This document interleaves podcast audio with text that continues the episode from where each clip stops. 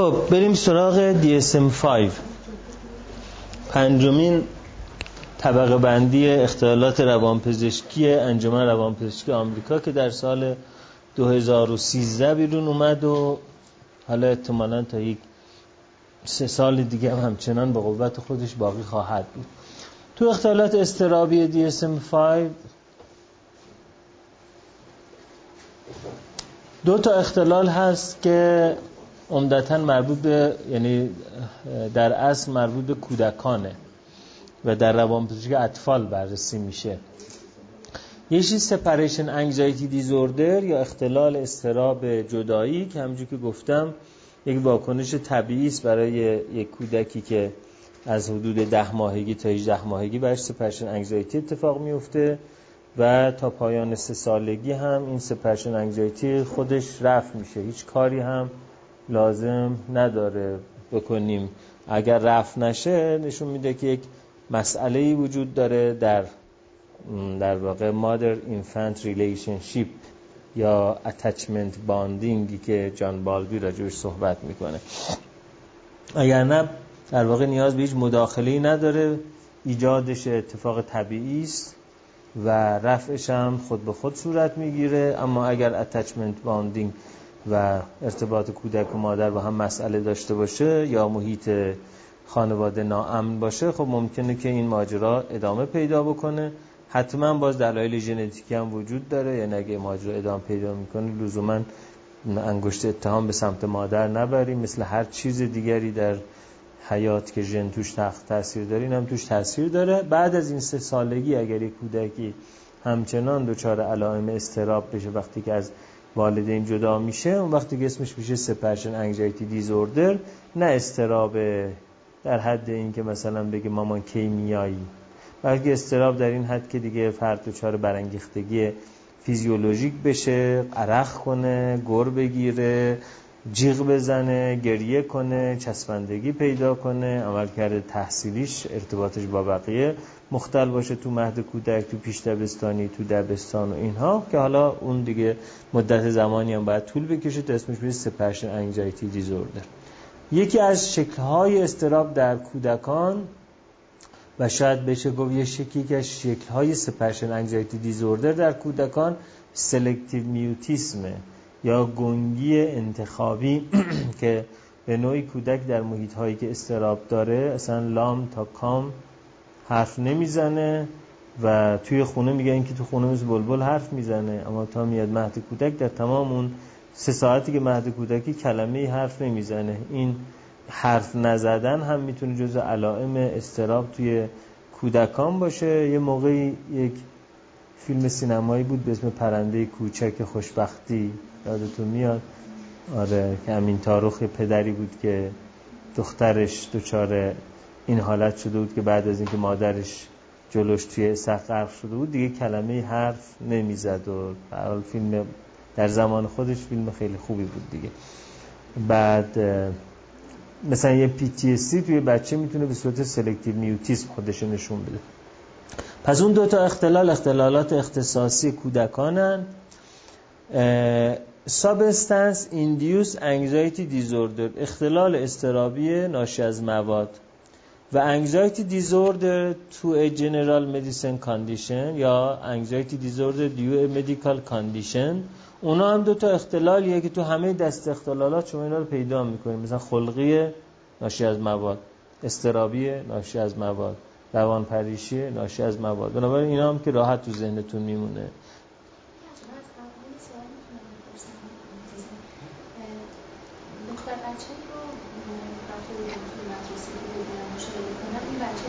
سالش که مامانش میمیره وقتی دنیا اومد بزرگ بوده الان 9 سالشه که دوم ابتدایی سنگ صفرا داره متوجه وقتی مامانش میره چیش بزرگ بوده کبد بچه بزرگ بوده خب آها مشکلات متابولیک داره دیگه خب خب بچه یه سالم درسش به تبلیغ افتاده پدرش رو گرفتن بردن کمپ بزرگ بعد با نامادری زندگی یه هرچه بلا تو دنیا سر اون اومده. برش قصه حضرت ایوب رو تعریف کن. و اینه فقط.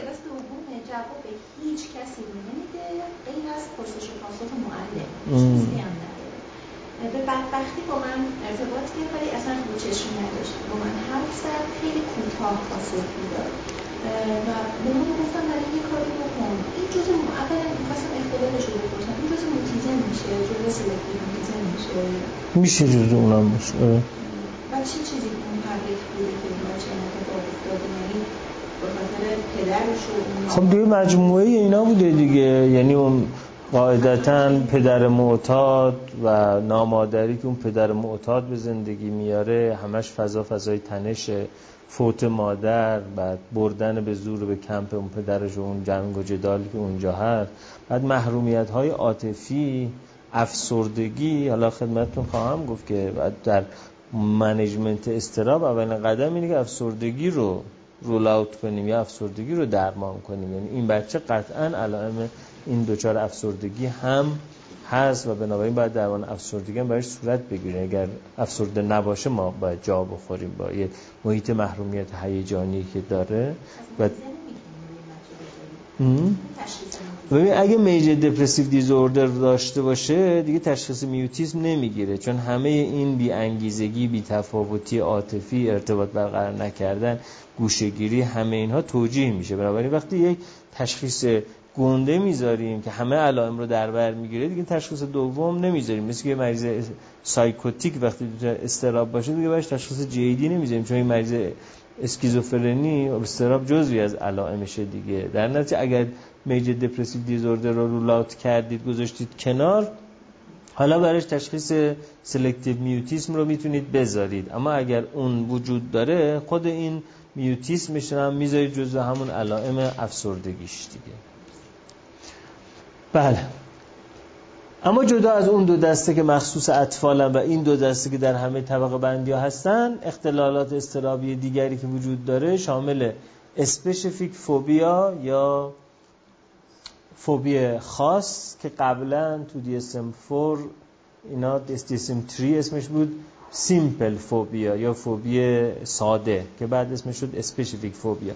یعنی ترس اغراق‌آمیز و غیر منطقی از یک ابژه خاص. حالا می‌تونه مار باشه می‌تونه بلندی باشه می‌تونه بیماری باشه می‌تونه آمپول باشه میشه هرچی باشه میشه specific phobia social phobia که الان اسم رسمیش social anxiety disorder ه فوبی اجتماعی یا اختلال اضطراب اجتماعی. یعنی فرد موقعیتی که مورد ارزیابی دیگران قرار داره مضطربش می‌کنه. panic disorder یا حمله یا اختلال هراس که بعضی اختلال وحشت زدگی ترجمهش کردن بعضی اختلال سراسیمگی ترجمهش کردن. ولی اون پنیک بگیم راحت تر از همه. یعنی فرد دچار حمله های پنیکه و اون حمله های پنیک در زندگیش یک تاثیر مهمی ایجاد کرده. که حالا میگیم کرایتریا های مهم بودنش یعنی چیه؟ آگورافوبیا فوبیا خاص مربوط به جاهایی است که اونجا آدم ممکنه گیر بیفته. مثلا در بسته بشه باز نشه یا مثلا فرض بکنه نیاز به فرار داشته باشه نتونه فرار کنه. مثل رفتن توی آسانسور مثل رفتن توی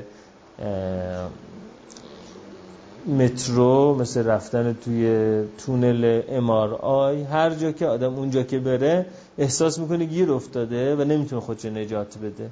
اینا بهش میشه آگورافوبیا. آگورا در یونان باستان معنی بازار بوده. آگورافوبیا رو بازار حراسی یا گذر حراسی ترجمه می‌کنن. این هم یه جور استرابه. جنرالایز انگزایتی دیزوردر یا اختلال استراب منتشر که شامل استرابی است که در حوزه های مختلف زندگی فرد دچار استراب باشه. و اونجا هم تو همه طبقات DSM یه طبقه از اختلالاتی که در به گونه دیگر مشخص نشده هست یا اختلالاتی که غیر از این هاست ولی هنوز مطمئن نیستیم اختلال جداگانه است یا اونم زیر مجموعه این هاست که در واقع طبقه specified anxiety disorder and unspecified anxiety disorder non otherwise specified مثلا این اسما رو بهش میدن یعنی اون اختلال استرابی که یه جای دیگه ای نتونستیم بذاریمش ولی به نظرمون میاد یه مسئله استرابیه اونم برای که دست و بال درمانگر رو باز کنه که این مسئله استرابیه ولی نمی‌تونه توی که از این دستا قرارش بده بتونه تو اون طبقه قرارش بده. نظر به اینکه توی آمریکا شما باید برای هر تشخیصی یک کد تشخیصی بدید. بر اساس اون کد تشخیصیه که سازمان های بیمه و بازنشستگی و نظارت بر درمان اینا به وضعیت رسیدگی می‌کنن. در نتیجه شما نمی‌تونید یه مریض بی کد بذارید. چون نمی‌تونید یه مریض بی کد بذارید در نتیجه یه کد می‌ذارن تو همه طبقات که کد اونایی که جور دیگه نمی‌تونیم کد بدیم. اما توی سرزمین خودمون که دیگه اصلا چنین پاسخگویی اساسا در هیچ کدوم از فرایندهای اجتماعی ما وجود نداره که حالا مثلا پزشک لازم باشه به بیمه پاسخ بده یا به بازنشستگی یا به بقیه. در نتیجه اونجا می‌تونید اسم به زبان فروید بذارید روان نجندی وسواس. هیچ کم نمی‌تونه بگه نوعی روان نجندی وسواس. هر چه عشقتون می‌تونید بذارید. می‌تونید بگید اسم ارنست کرشمر اسم این رو گذاشته بوده. پیکنیکیان یا پیکویکیان بادی. همه چی می‌تونیم بذاریم. یعنی این میزان آزادی که ما داریم و واقعا قدرشو نمی‌دونیم هیچ جا ندارن. فقط مشکلمون این که این آزادی با قدرت یک نسبت مستقیمی داره. در نتیجه اون میزان آزادی که ما داریم و قدرش نمی‌دونیم به خاطر اینکه نگاه می‌کنیم می‌بینیم اون بالا دستیه می‌تونه همه ما آزادها رو به صف کنه. هممون رو کلا رومون در واقع عنایت انجام بده. بعد وقتی آزادی اونو انجام می‌بینیم و آزادی خودمونو به این نتیجه میسیم ما آزاد نیستیم. ولی اگر که در واقع این ماجرا نبود میدیم که خب ما چقدر آزادیم هممون در هر حرفی هر کاری که عشقمونه می‌کنیم چقدر حال میده خب بله.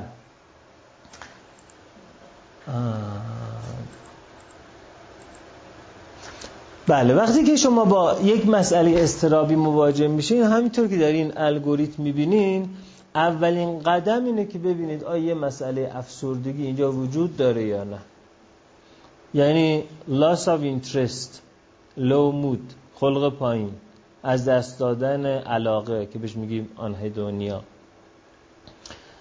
و همراه با لو انرژی انرژی پایین change in appetite, weight or sleep pattern کم تغییر در اشتها وزن و الگوی خواب poor concentration تمرکز ضعیف feeling of guilt or bourselessness افکار احساس گناه احساس گناه یا احساس بیارزشی ان suicidal ideas. اگه اینها وجود داره اون وقت باید بریم به سمت اینکه اختلال افسردگی وجود داره. چون خیلی خیلی همپوشی بین اختلال افسردگی و اختلالات استرابی شایعه. یعنی شما آدم هایی که دچار اختلال دوره افسردگی میشن یکی از علائم شایعشون که مضطرب هم هستن. یکی از علائم شایعشون که اعتماد به نفسشون کم میشه. اعتماد به نفسی کم میشه آدم توی اجتماع نمی‌تونه حرف بزنه.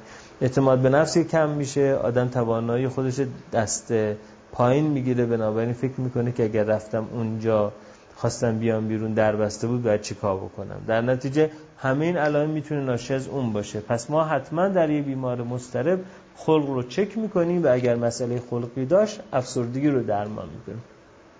حالا در الگوریتم قبلی می‌گفتن که شما ببین آیا یک ترومای شدیدی فرد داشته که مرتب فلش بک بزنه به اون یا نه؟ اگر همچین ترومای شدیدی داشته و بعد از اون تروما دوچار علائم استرابی شده اون وقت شما برید به سمت پست تروماتیک استرس دیزوردر. ولی الان پست تروماتیک استرس دیزوردر رو DSM-5 در یه طبقه دیگه ای گذاشته. جز از اختلالات استرابی گذاشته که نه جز اختلالات پس از سانحه گذاشته. از یه طبقه جدایی است.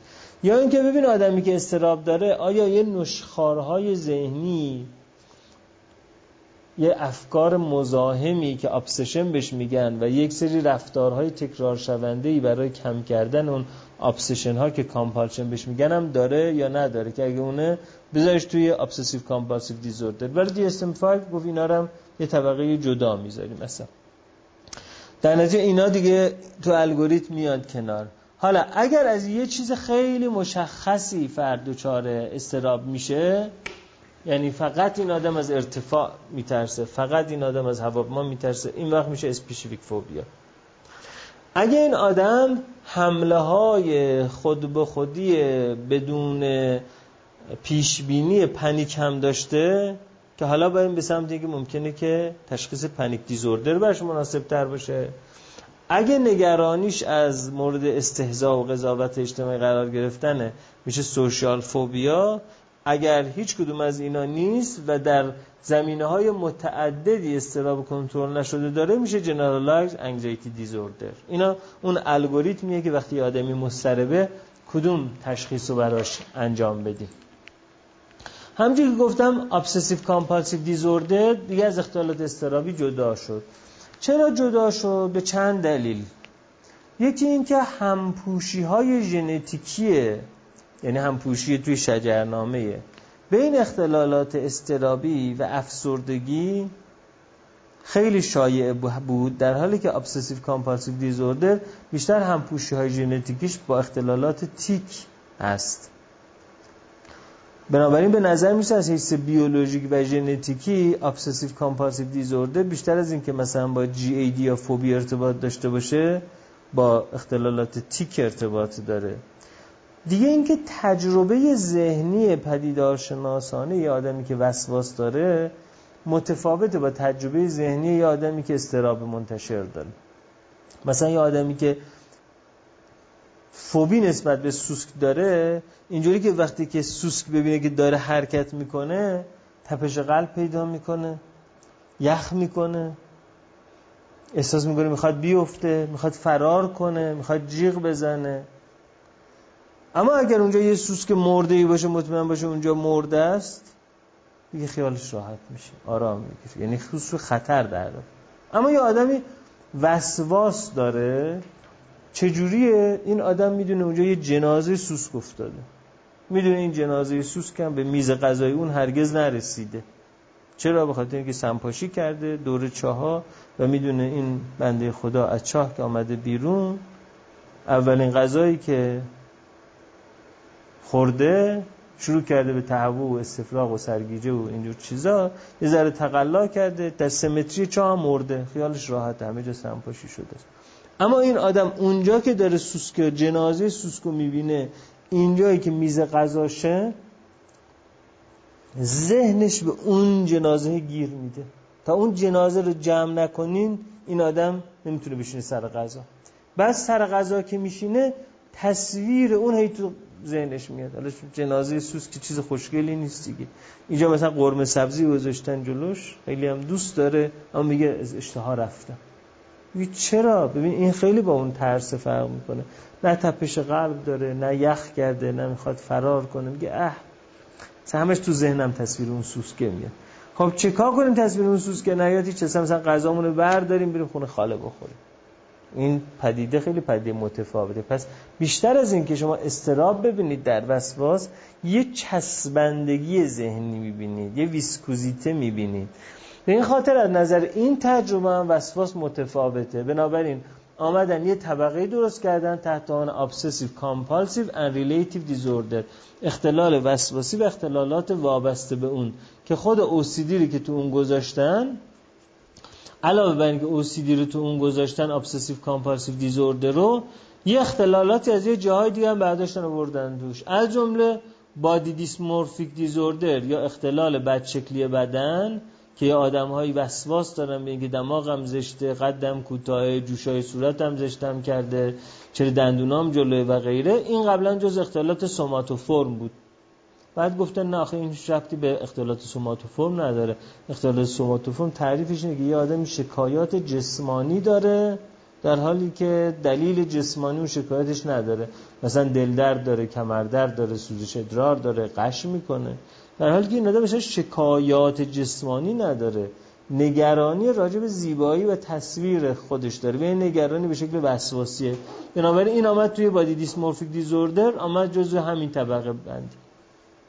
یا یه طبقه بندی ما داشتیم تحت عنوان اختلالات کنترل تکان impulse control disorder که مثلا تریکوتیلومانی یا hair pulling hair pulling disorder کسانی که موهاشون رو می‌کنن به شکل وسواس‌آمیز در حدی که موهاشون مثلا خالی میشه اون آدم هایی که به تریکوتیلومانی دارن قبلا جزء این طبقه اختلال چی بودن؟ کنترل تکانه. ولی گفتن نه اینا بیشتر وسواس یک جور وسواس یعنی یه چیزی انگار که نمی‌ذاره ذهنشون غیر از این بازی با موها چیز دیگه ای رو ببینه. و وقتی می‌کنن انگار آروم می‌گیرن. اینا ما بردن جزو این دسته. هوردینگ دیزوردر رو قبلا به عنوان اختلال جداگانه نداشتیم. اختلال احتکاری. یعنی آدمایی یه چیزایی رو انبار می‌کنن که اصلا بهش نیاز ندارن ولی میترسن نمی‌تونن دورش بریزن. ولی خب چون این خیلی شایع دیده شده بود توی یکی از شبکه های فکر من و تو بود که دیدم یه سریال راجع به هوردینگ دیزوردر بود که هر جلسه یه آدمی که هوردینگ دیزوردر بود رو می‌رفت زندگیشو نشون می‌داد. مثلا یه انبار اضافی اجاره کرده بود. بعد تو انبار چی بود؟ مثلا آفتاب سوراخ آفتابایی که سوراخ شده. لگنایی که شکسته هیچ ارزش مثلا مالی نداره هیچ ارزش عاطفی نداره جمع هیچ چیزی نمی‌تونن دور بریزن اینم یه جور وسواسه و حالا به هر حال به خاطر هزینه های زیادی که دیدن ایجاد می‌کنه به خصوص آتش سوزی و اینجور مشکلات ایجاد می‌کنه. دیگه عالم چیز انبار مثلا بنزین انبار می‌کنن نفت انبار می‌کنن چیز کپسولای خالی گاز انبار می‌کنن. به این خاطر این اختلال جداگانه شد که مورد توجهمون باشه. و همینطور کندن مثلا پوست لب پوست دور انگشت و اینجور چیزا این هم به عنوان اختلال وسواسی گذاشتن. excoriation disorder یا skin picking disorder این هم یه اختلال وسواسی گذاشتن. بنابراین یه چیزی رو از اختلال شبه جسمی برداشتن آوردن اینجا یه چیزی رو از اختلال کنترل تکانه برداشتن آوردن اینجا.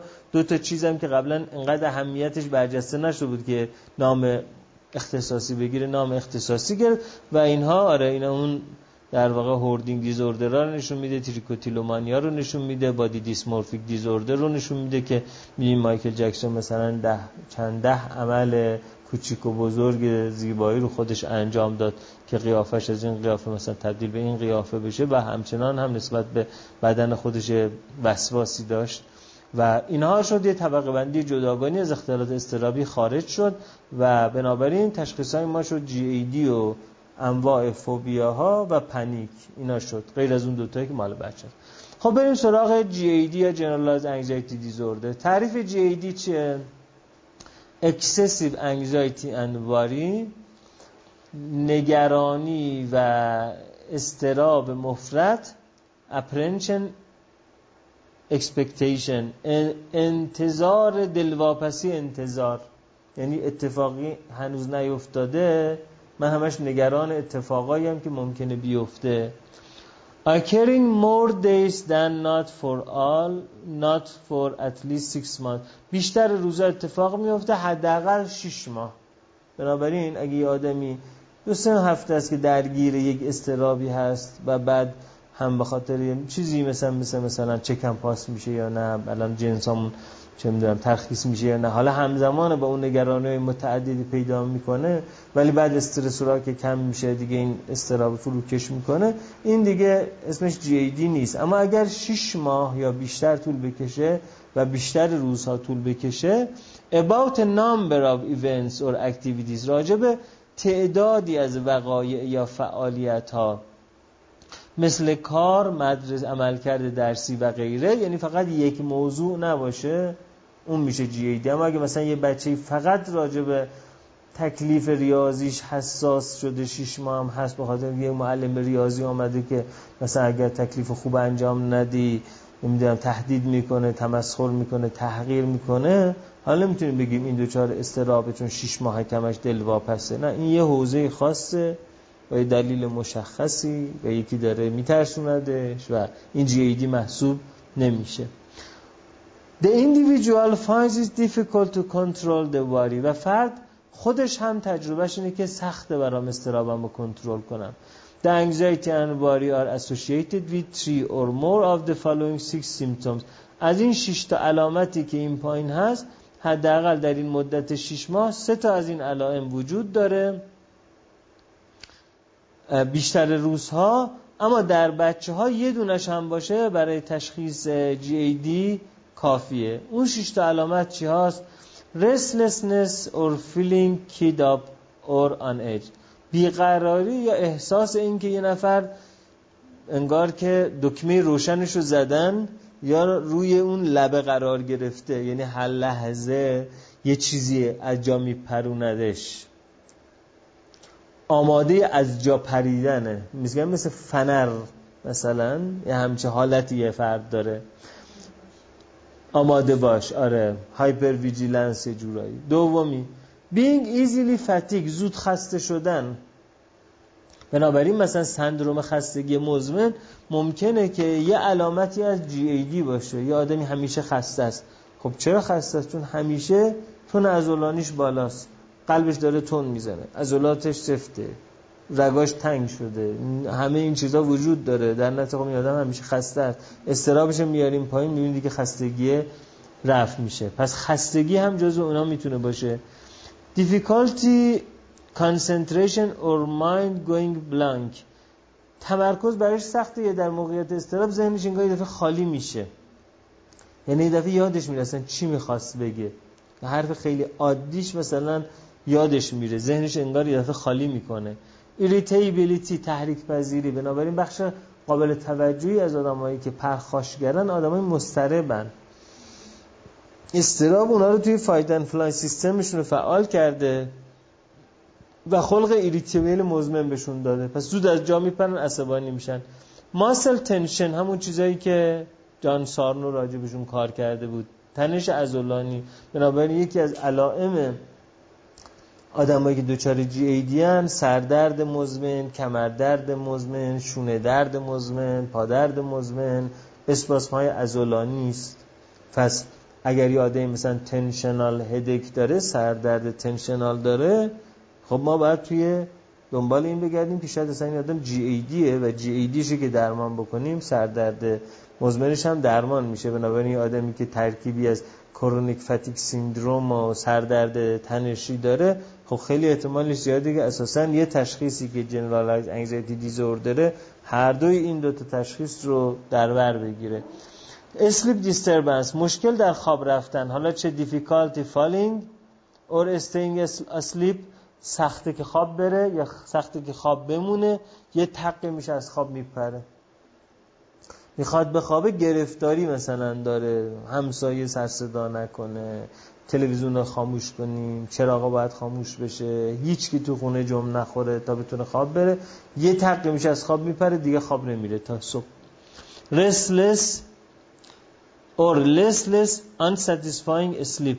یا میخوابه اما یه خواب بیتاب و بیقراری داره. توی خواب همش داد می‌زنه تو خواب همش غرغر می‌کنه تو خواب همش از خواب میپره وحشت زده. یا اینکه فردا خسته از خواب بلند میشه میگه اصلا دیشب نخوابیدم. میگه بابا تو که زودتر از ما خوابیدی. تمام شبم خواب بودی. ولی میگه نه اون خواب خواب خستگیم رفت نشدش. سه تا از این شش علامت رو فرد اگر داشته باشه در مدتی بیش از 6 ماه در بیشتر روزها میشه جی ای دی حالا به شرطی که این استراب اختلال عملکرد شغلی اجتماعی ارتباطی ایجاد کنه که خب قطعا اینقدر باشه دیگه اختلال ایجاد می‌کنه دیگه. و این اختلال نتیجه یک ماده اثر فیزیولوژیک ماده حالا چه ماده مورد ابیوز مثل لستی چه یک دارو مثل مثلا فنفلورامین نباشه که اگر باشه میره تو تشخیص substance induced anxiety disorder ه و یا ناشی از یه مسئله medical ی نباشه. مثلا اگر hyperthyroidism داره پرکاری تیروئیدی داره و اضطراب داره دیگه تشخیصش میشه در واقع anxiety disorder due to medical condition بعد اینها رو نداشته باشه. و با یه اختلال روان پزشکی دیگه بهتر توجیه نشه. مثلا آدمی که استراب داره ناشی از اینکه نکنه دوباره دچار حمله حراس بشم این بیشتر همون پنیک دیزوردره درسته این آدم شش ماهه که همه جا دل واپسه. ولی این دل واپسیش تهش دل واپسه از این که اگه دوباره پنیک بشم چی؟ پس این بهتره بذاریمش تو پنیک دیزوردر یا آدمی که از ارزیابی منفی نسبت به مسائل اجتماعی همش بهش استراب ایجاد می‌کنه بذاریم تو سوشال فوبیا. نگرانی ناشی از این که آلوده بشم کثیف بشم و اینجور چیزاست بذاریم توی اوسیدی نگرانیش عمدتا راجع به جدا شدنه بذاریم تو سپشن انگزایتی و اگر این ماجرا بعد از یه حادثه تروماتیکی ایجاد شده و فرد همش با اون ماجرا نشخار ذهنی و فلشبک داره بذاریمش تو دی اگر نگرانیش همش راجع به وزن و اینهاست بذاریمش توی مثلا آنورکسیا نروزا اگه همش نگرانیش از مریض بودن بذاریمش جزو مثلا هایپوکندریازیس یا مثلا سوماتیک سیمتوم دیزوردر همون سوماتیزیشن دیزوردر اگه نگرانیش همش راجع به زیستی بدنشه بذاریم تو بادی دیسمورفیک دیزوردر یعنی می‌بینید که اگه نگرانیش راجع به delusion های گزند آسیب بذاریم جزء delusional disorder یا schizophrenia یعنی GAD انگار آخرین خط تشخیصه. اضطراب مزمن داره اضطراب شدید داره. اما به شرطی تشخیص GAD می‌ذاریم که panic disorder نباشه یک اسکیزوفرنی مضطرب نباشه یک افسرده مضطرب نباشه یک در واقع social anxiety مضطرب نباشه. اون وقت تشخیصش میشه در واقع generalized anxiety disorder تشخیص دیگه که بعد بهش برسیم panic disorder ه. panic disorder یعنی یه آدمی panic attack داشته باشه و اون panic attack تو زندگیش تاثیر عمیق بذاره. panic attack یعنی یک حمله پیش بینی نشده و ناگهانی از این علائم. وقتی میگیم پیش بینی نشده یعنی اگر یه آدمی که فوبی هواپیما داره هر دفعه که سوار هواپیما میشه ممکنه در حد یه پنیک اتک استراب پیدا کنه. همه این علائم داشته باشه. اما نمیگیم این یک پنیک اتکه. و به خاطر اینکه این قابل پیش بینیه دیگه آدم فوبی هواپیما داره سوار هواپیما شده. فوبی سوست داره سوست دویده جلو پاش. اینه نمیگیم پنیک اتک. یک حمله پیش بینی نشده و در واقع ناگهانی. ناگهانیش یعنی چی؟ یعنی چیزی نیست که همیشه باورد باشه. شروع که میشه ظرف چند دقیقه به اوج می‌رسه. یعنی آرام آرام آرام زیاد نمیشه. یه دفعه علامت شروع میشه. ظرف ده دقیقه به اوج می‌رسه. پس ابدراپت و سورپرایزینگ برای فرد. چه علائمی داره؟ از این 13 تا حداقل 4 تا علامت داشته باشه. یکی علائم مربوط به قلب تپش قلب. pounding heart یعنی قلبش دوم دوم داره می‌زنه. accelerating heart rate بالا رفتن ضربان قلب. این یه دسته. دسته دوم sweating خیس عرق میشه. دسته سوم trembling or shaking لرزش می‌گیره یا رعشه پیدا می‌کنه. دسته چهارم sensation of shortness of breath or smothering. احساس این که نفسام کوتاه. انگار هی زور می‌زنه که چرا نفسم تا ته نمیره. نفسم تا اینجا میاد. shortening short shortness of breath smothering یعنی انگار توی فضایی که پر دوده نفس بکشیم. نفس می‌کشیم ولی انگار که هوا کمه. هوای کافی نیست. feeling of choking احساس خفگی انگار یه چیزی پشت یه چیز مثلا پتو کشیده داریم نفس می‌کشیم feeling of choking chest pain or discomfort درد سینه یا احساس ناخوشایندی تو سینه. nausea or abdominal distress تهوع یا احساس یه چیز حال بد تو شکم.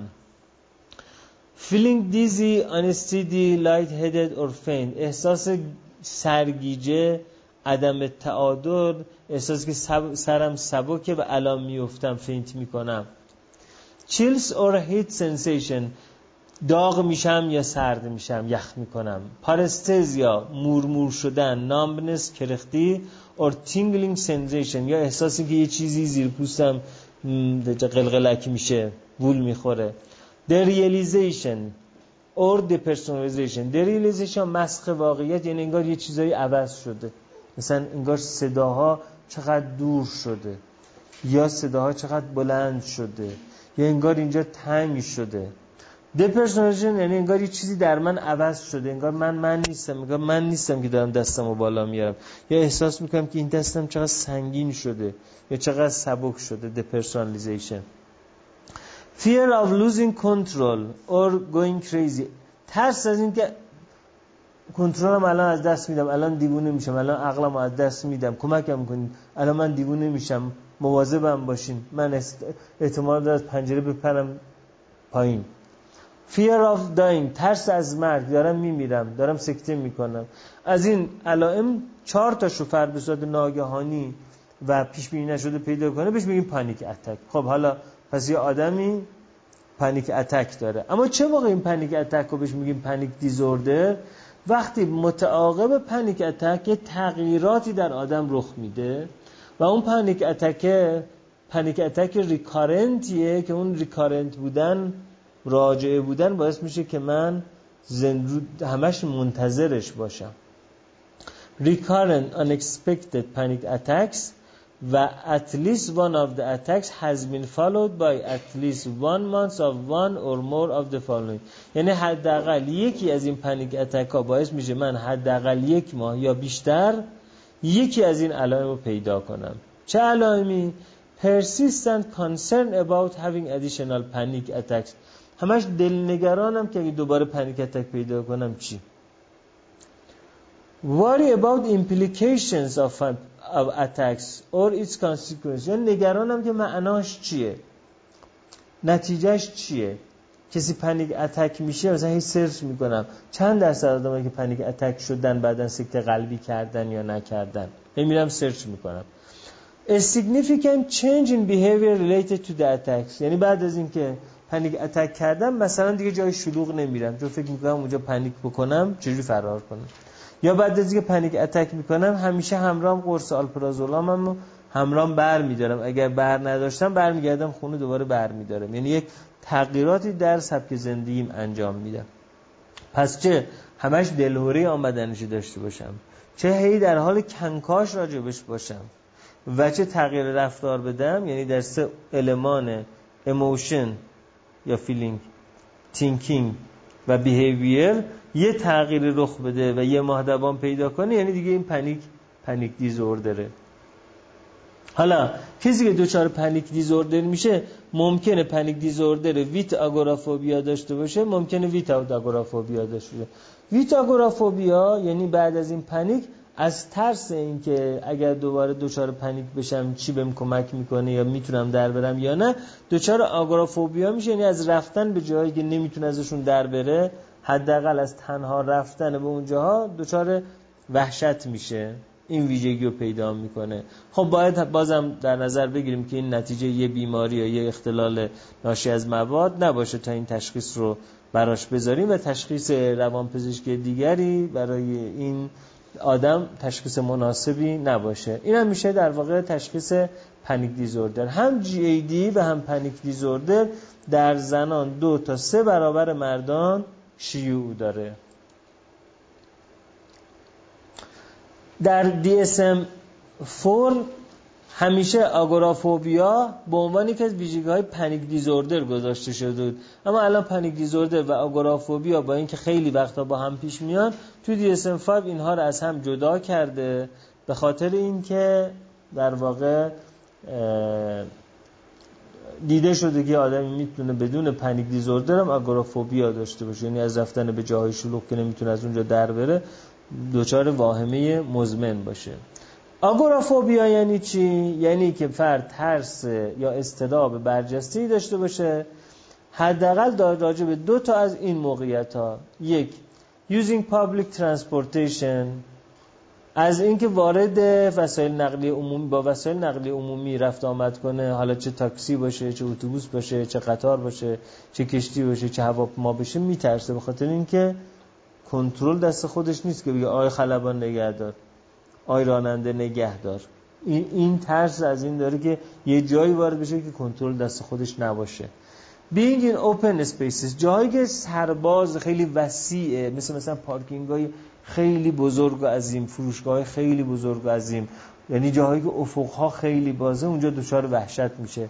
برعکس هم ممکنه تو جاهای بسته enclosed places میشه مثلا یه سینما که نمی‌تونه ازش در بره یه تونل که نمی‌تونه ازش در بره یه جای اینجوری دچار پنیک میشه. هم میگه میره تو تونل حکیم یه دفعه این آدم استراب پیدا می‌کنه. چون بالاخره این تونل در رفتن ازش به اون راحتی که بقیه خیابونا میشه در نیست.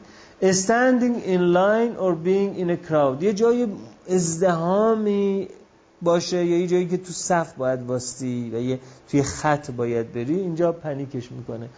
یا being outside of the home alone. یا اینکه تنها یه جای بیرون خونه باشه و کسی نباشه که کمکش کنه آگورافوبیا به این میگن the individual fears or avoids these situations because of thoughts escapes might be difficult to help or help might not be available in the events of developing panic like symptoms نگرانیش اینه که اگه دچار حمله شبیه پنیک بشه کسی نیست کمکش کنه یا نمی‌تونه فرار کنه or other incapacitating or embarrassing symptoms. یعنی فقط نگرانی اختصاصی پنیک نیست ممکنه بعضی از این آدم نگرانشون از چیز دیگه باشه. مثل fear of falling in the elderly. یعنی آدم پیر نگران باشه که نکنه بیفتم دست و پام بشکنه کسی نباشه کمکم کنه. یا fear of incontinence. یعنی نگران این باشه که نکنه یه جا مثلا اینقدر ادرارم بگیره که نتونم در برم بعد اونجا ادرارم بریزه مثلا. و این وضعیت آگورافوبیک برای فرد استراب ایجاد می‌کنه و باعث این میشه که فرد اجتناب کنه از خیلی از موقعیت های اجتماعی یا یعنی اینکه همیشه نفر رو با خودش بکشه ببره. و این میشه تشخیص آگورافوبیا سوشال انگزایتی دیزوردر ویژگیش این هست که فرد جاهای دچار استرابه که مورد ارزیابی اجتماعی قرار میگه ارزیابی موشکافانه مثل فضولی. مثل که مثلا میان خواستگاریش مثلا بخوان خواستگارا اومدن حالا چجوری نگاه می‌کنن؟ مادر داماد خواهر داماد خاله داماد نگاه می‌کنن ببین این عروس چجوری راه میره؟ نکنه پاش کج باشه نکنه پا بر کج برداره نکنه دستش بلرزه. عیب و ایرادی مثلا اگه داشته باشه برای پسرشون نگن خب اینجا دیگه ماجرا نه جای شلوغه نه جایی که در رفتن دشواره نه جایی که فضا خیلی بازه نه جایی که فضا خیلی بسته است. پس هیچ باید به آگورافوبیا نداره. اون چیزی که آدم رو اذیت می‌کنه نگاه های آدم است که موشکافانه نگاه می‌کنن. Fear or anxiety about social situations ترس یا استراب راجع موقعیت های اجتماعی. In which the individual may be exposed to scrutiny by others. فرد در معرض ارزیابی موشکافانه دیگرانه فضولی دیگرانه برای مثال صحبت کردن در جمع غذا خوردن جایی که آدم های دیگه روبروش مثلا دیستادن می‌تونن نشستن نگاه می‌کنن یا شروع یک مکالمه.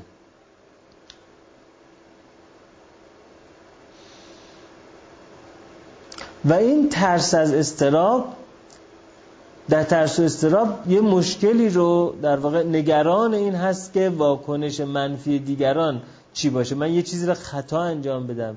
یه حرف بدی بزنم. یه حرف نابجایی بزنم. یه کار نابجایی بکنم و دیگران به من یک نگاه منفی داشته باشن. و این برای من یه استراب قابل توجه ایجاد می‌کنه که تو بچه ها ممکنه که این استراب قابل توجه خودش به صورت رفتار چسبندگی به والدین یا گریه کردن یا قشقره کردن خودش نشون بده. و نتیجهش اینه که فرد اجتناب می‌کنه از چنین موقعیت هایی مثلا من مراجعی داشتم که اصلا دیگه رستوران نمی‌رفت. چون رستوران که می‌رفت همش نگران بود که مثلا نکنه که دیگران نگاه می‌کنن مثلا دهنش ملچ ملوچ کنه. یا اینکه اگه در یه جمع مهمانی غذا بخوری یه موقعی از دهنش برنجی بپره بیرون و آبروش جلوی بقیه بره. بعد اینقدر نگران این ماجرا بود که مثلا دستش میلرزید وقتی می‌خواست قاشق برداره برد بعد نگران لرزش دستش مثلا می‌شد و این آدم تنها زندگی می‌کرد توی یه شهری توی ایالت کالیفرنیا آمریکا. پزشک بود رفته بود اونجا امتحان یو اس بده و جذب بازار کار اونجا بشه. ترس از این چیزا باعث شده بود که این آدم ماها که درس میخون از خونه نیاد بیرون و فقط زنگ بزنه پیتزا و ساندویچ بیان تو خونه بخوره. یعنی در یه همچین فضایی آره خیلی هم اضافه وزن میده و حالا باز اضافه وزنش سیکل معیوب این که الان من با این اضافه وزن مثلا برم اونجا مردم میگن این گامبو رو نگاه مثلا اومده دوتا هم داره مکدونالد مثلا می‌خوره. یعنی یه سیکل معیوب های اینجوری برای ما ایجاد می‌کنه. بعد این سیکل معیوب ها باعث میشه که اون آدم دیگه تمرکز رو درسش هم باز نداشته باشه. بعد به جای اینکه مثلا 6 ماه بخونه USMLE امتحان بده دو سالم بود که داشت میخون نمی‌رفت امتحان بده. یعنی میگو اعتماد به نفسش کم شده بود. و وقت دیگه برای امتحان نمیره بعد هرچی هم که بیشتر برای امتحان نمیره می‌دید دو ساله که در کالیفرنیا داره خرج می‌کنه. هنوز امتحان US نداده. این سیکل معیوبی یک کلاف سردرگم. برای همین هر جور شده باید این آدم از یه جایی ماجرا قیچی کرد. یا پای پیتزایی رو قطع کرد یه نهیاد. یا تلفنش قطع کرد که مجبور شه بره غذا بیرون بخوره. یا هولش داد سر جلسه با امتحان بده تا اگر که ببازی. یا براش ددلاین گذاشت که تا یه ماه بعد دیگه امتحان ندادی دیگه پول نمیفرستم تو باید برگردی خداحافظ شما. یه جوری بعد این از اون فضا کشید بیرون. اگر این همینجوری این کلافه بیشتر و بیشتر میشه.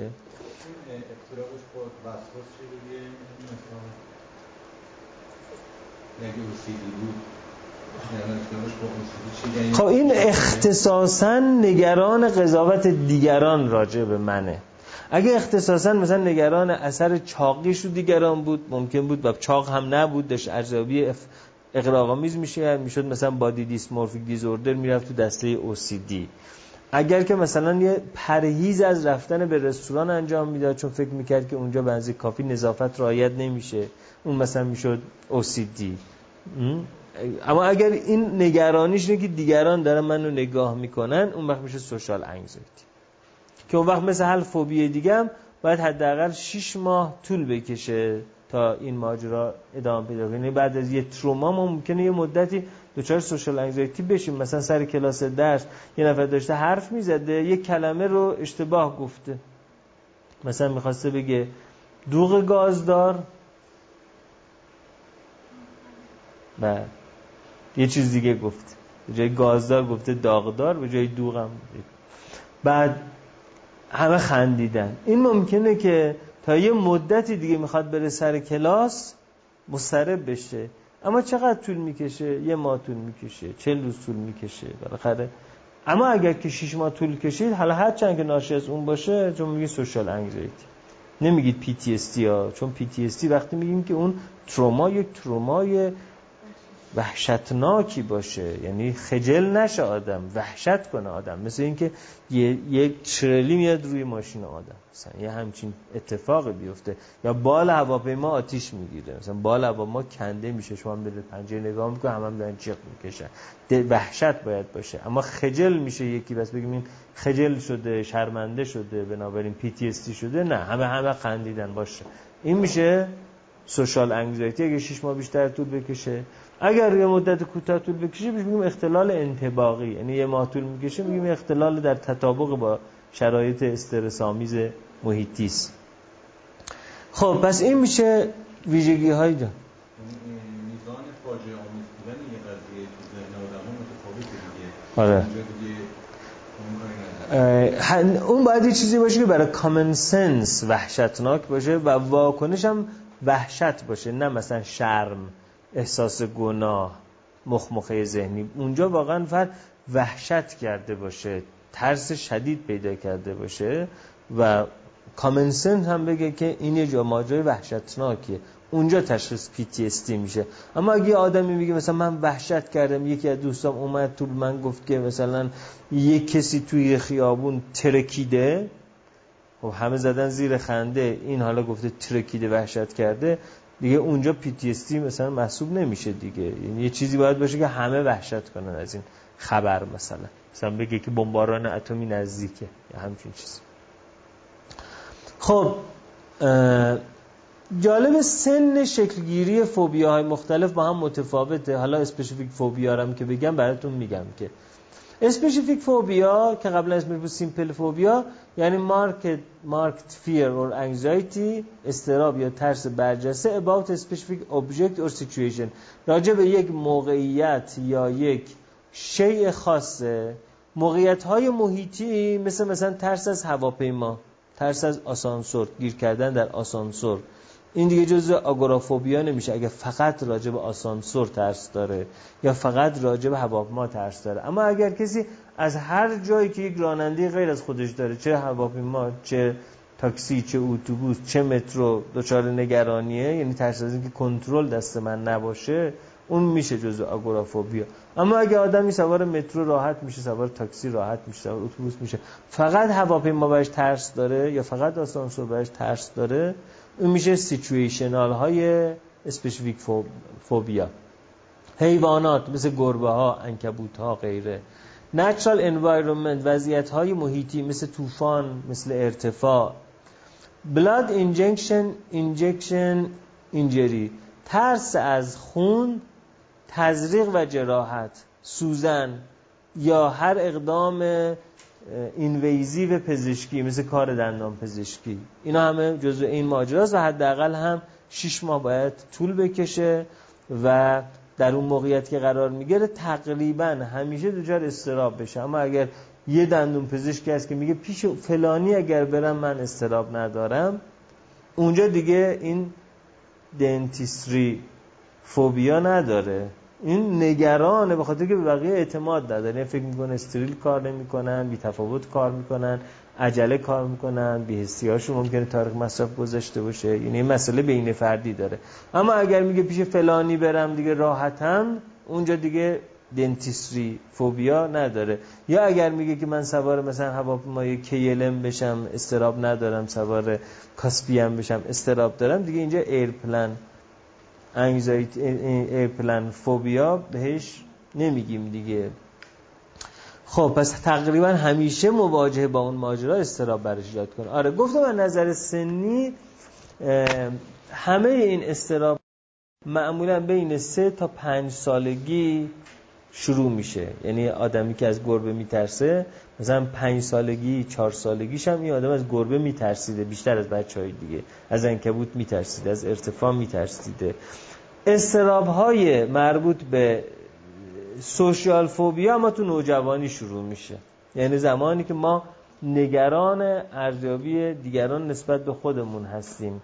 که توی یک نوجوان تا حدودی سوشال انگزایتی نرماله. همونطور که توی بچه بین ده ماهگی تا سی ماهگی سپرشن انگزایتی نرماله. توی نوجوانم این که در مورد من چی گفتن چی میگن پشت سر من الان اینجوری بپوشم به میاد بهم نخندن. مثلا اینجوری تو نوجوان نرماله ولی اگر یه آدمی مثلا حالا بشه 24 سالش و این استراب ادام پیدا کنه بعد نوجوانی شروع شده ادام پیدا کرده اون وقت دیگه نرمال محسوب نمیشه.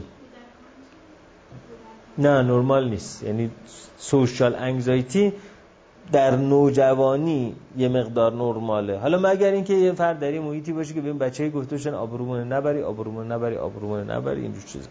به هر حال شروع سوشال انگزایتی از نوجوانی است و سوشال فوبیا بنابراین معمولا شروع در نوجوانی. آگورافوبیا معمولا توی سن دهه 20 سالگی خودش نشون میده که در واقع همون دهیه که پانیک اتک ها هم تو اون سن می‌تونن شروع بشن. بنابراین می‌بینید که سنای مختلف برای شروع اختلالات مختلف قابل فهمه که مثلا کجاها چه جور فوبیاهایی ما انتظار داریم که ایجاد بشن. همه فوبیاها هم در خانم ها دو تا سه و دو تا چهار برابر آقایون شیوع داره مگر فوبی خون تزریق جراحت. که این فوبی توی زنان و مردا با هم آمارش برابره. به نظر می‌رسه که این فوبی بیشتر ژنتیکالی باشه تا ناشی از یادگیری این فوبی خاص. و یه استثناء هم هست نسبت به همه فوبیا که تو همه فوبیاها ما برانگیختگی استرابی باعث میشه که فشار خون بالا بره. در حالی که تو این فوبی افت فشار خون داریم. یعنی این آدم ها ژنتیکالی انگار وقتی مواجه با خون و تزریق و جراحت میشن برخلاف سیستم سمپاتیک سیستم پاراسمپاتیکشون ناگهانی فعال میشه. یک در واقع وازوواگال رفلا وازوواگال رفلکس داریم. یعنی اینکه در واقع این عصب واک عصب پاراسمپاتیکه یک افزایش شدید تون پیدا می‌کنه و اون باعث میشه که رگا به جای اینکه بخواد تنگ بشه گشاد بشه افت و فشار خون داره و این آدما واقعا قش می‌کنن. یعنی در بقیه فوبیا ها ما قش کردن نداریم اما در کسانی که این نوع فوبی رو دارن قش کردن ما زیاد توشون می‌تونیم ببینیم. بقیه فوبیا ها در خانم ها بیشتر از آقایون هستن. و خب یه بخش مهمشون هم آموزش و فرهنگه یه جدولی توی سیناپس هست که توی کشورهای مختلف نسبت زن به مرد فوبیا رو با هم مقایسه کرده و این به نظر من یک آمار جالبه که ببینیم کدوم جامعه بیشتر جنسیت محوره و شجاعت به مردها نسبت داده میشه و ترس به زنها نسبت داده میشه. توی کره که مثلا تنها کشور آسیایی که اونجا آمار هست در زنها فوبی چهار برابر مردانه. توی کشورهای اروپایی و آمریکایی دو تا سه برابر مردانه در زنها.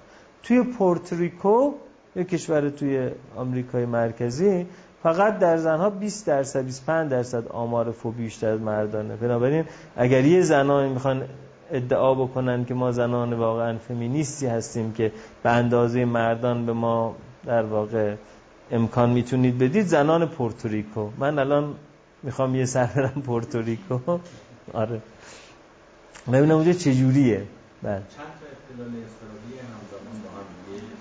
یعنی میشه که هم بله. هم چند تا آره بله نه اما اگر ببینیم آدم فقط راجع به یک موقعیت های موجود استراب نداره. مثلا دلنگران اینه که نکنه ما برشکست بشیم. دلنگران این که بابا دیل کرده نکنه تصادف کرده باشه. حالا اینجا دیگه میشه یه جی ای دیه بنابراین فوبیا ویژگیش اینه که فقط در حضور یا تخیل اون مو ابژه خاص این آدم مسترب میشه. اما اگه آدمی کلا یا آدمیه که برانگیخته است. انگار همیشه آماده مسترب شدنه.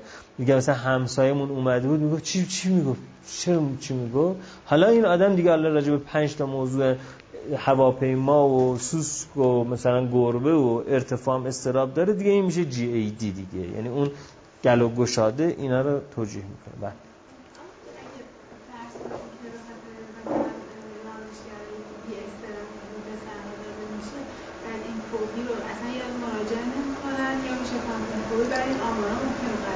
بله.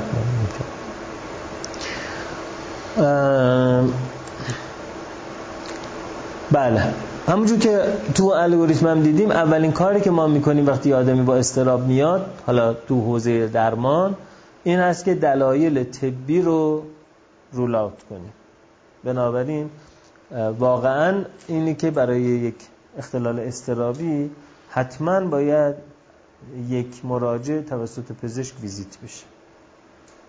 شایع ترین علامت روان پزشکی اختلالات طبی استرابه یعنی اینکه یه اختلال طبی خودشو به صورت افسردگی اول پرزانت کنه یا یه اختلال طبی خودشو به صورت هزیان یا توهم پرزانت کنه ممکنه. اما شایع ترین علامت آنمیا استراب پرکاری تیروید استراب فوکروموسیتوم استراب میده. بیماری اوتو ایمیون خیلی با استراب شروع میشه. خونریزی های داخلی خیلی با استراب شروع میشه. و در نتیجه کسی که قراره برای استراب مورد درمان قرار بگیره حتما باید در نظر طبی یه ارزیابی صورت بگیره. این ارزیابی مثلا به این معنی نیست که 160 آزمایش باید براش داد. چند دی پیش که از نزدیکان من رفته بود پیش یک متخصص تغذیه خیلی معروف که همه میرن پیششون که انداماشون رو تنظیم کنه و اینجور چیزا. بعد این متخصص تغذیه یه سری آزمایش براش داده بود مثلا 700 هزار تومان شده هزینه آزمایش. من نگاه کردم چه آزمایش دیده. دیدم این متخصص تغذیه برای اینکه مطمئن بشه مشکل هورمونی باعث مثلا چاقی یا لاغری نیست تمام هورمون های این آدم رو بهش داده بود می‌دونم تستوسترون پروژسترون استروژن پرولاکتین گروس هورمون مثلا تیروید همه چیزا. بعد نگاه کردم برای اینکه ایشون پزشک نیست ولی داره تبابت می‌کنه. پی اچ دی تغذیه است ولی داره تبابت می‌کنه. خیلی هم دم و دستگاه داره و مردم میرن و تو نوبت سه ماهه میمونن و بعد ساعت سه برن نوبت بگن ساعت 6 برن نوبتشون میشه ساعت 8 برن نسخه بگیرن ساعت دوباره فردا باید برن دوباره وزن بشن و اینجور چیزا. دیدم مردمی که پیش ایشون میرن مجبورن برای هر بار ویزیت یه میلیون آزمایش بدن چون ایشون پزشک نیست. می‌دونه که برای مسئله وزن مسئله تیروید مهمه. ولی چون پزشک نیست نمی‌دونه که تو همین نبض بگیر. پوست رو لمس کن. از پریودش نظم پریودش بپرس. هیکلش نگاه بکن. تمام دیگه. نیاز نیست برای همه همه ولی وقتی یه آدمی جای جایگاه پزشک میشینه که پزشک نیست اون وقت وقتی هم می‌خواد حواسش جمع بکنه که موقع یه چیزی از زیر دستش در نره حواس جمعیش به قیمت دو میلیون تومن آزمایش دادن یک مراجع تموم میشه. این داستان خیلی داستان مهمی هست.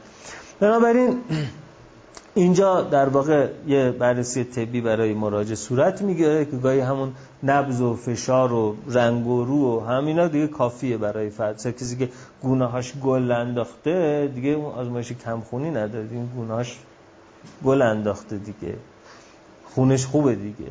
یا یه آدمی که مثلا فرض کنید که نبضش بین مثلا 65 تا 85 دیگه این آدم دیگه مثلا پرکاری تیروید مثلا براش مطرح نیست. وزنش هم کم نشده زیاد وزنش. دیگه حالا پرکاری تیروید مثلا مطرح و همینطور داروها حتما باید یه شرحال دارویی از یه آدم مسترب گرفته بشه چون بسیار از داروها و مواد ممکنه ما رو مسترب کنه که اونها رو ممکنه پرزانته نکنیم. مثلا یک دارویی که هممون مصرفش می‌کنیم و یک عامل مهم ایجاد استرابه چیه؟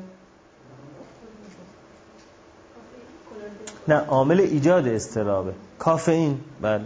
چای کافئین داره قهوه چای کافئین داره تمام کولاها نوشابه هایی که کولا هستن همشون کافئین دارن. همه نوشابه های انرژیزا کافئین دارن.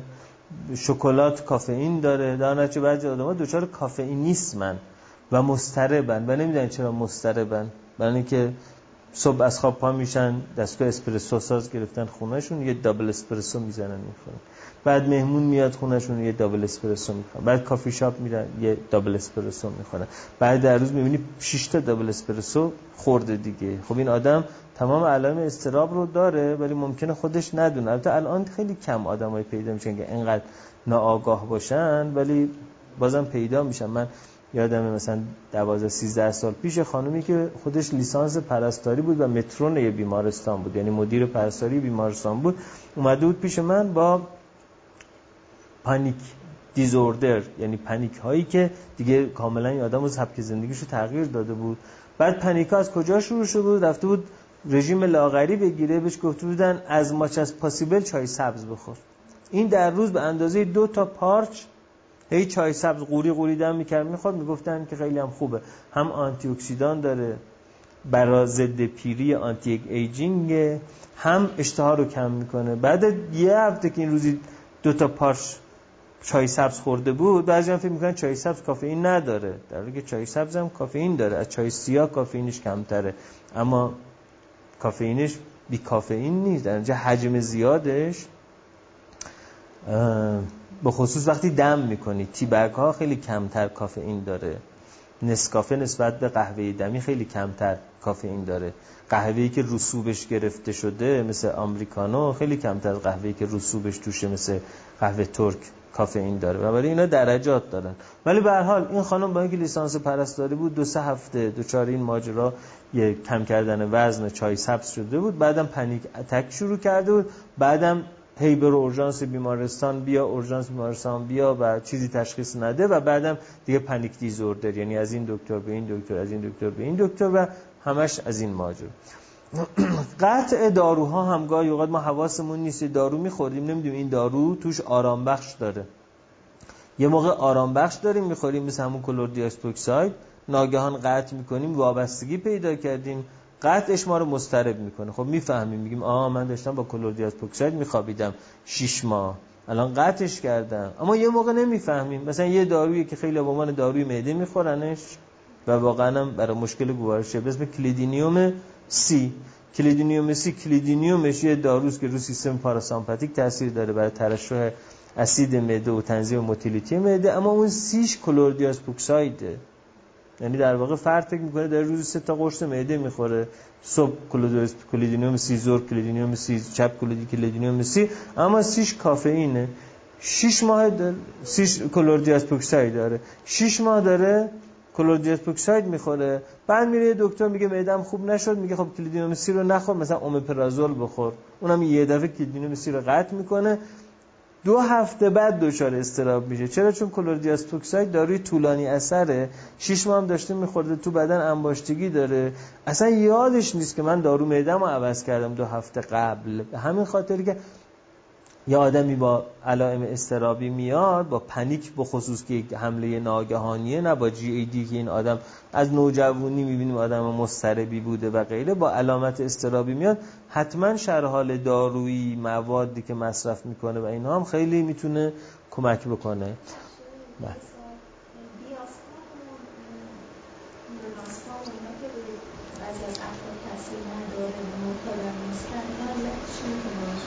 آدم ها نظر receptor ها واریاسیون ژنتیکی دارن دیگه.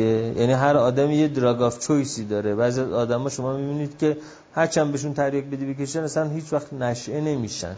در حالی که بعضی از آدم ها دو بار که تریاک می‌کشن دیگه همش دنبال تریاک دارن میگردن.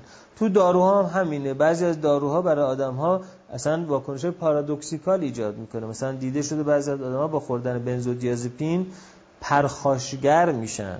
بعضی آدما با خوردن دوز بسیار کم الکل پرخاشگر میشن و در حالی که بقیه تازه با این یه گیلاس شراب تازه یه ذره آروم شده بودن ریلکس شده بودن مثلا عجلهشون کم شده بوده. این آدم می‌بینه همون یه گیلاس شراب خورده بلند شده شاید داره داد می‌زنه یه چیزی رو پرت می‌کنه اینجور چیزها. اینا همون تفاوت های ژنتیکی ماست که چه تو رسپتورهامون چه توی آنزیم هامون تو همه اینها ما با هم متفاوتیم و در نتیجه خیلی وقتا واکنش های معکوسی از یک دارو شما می‌تونید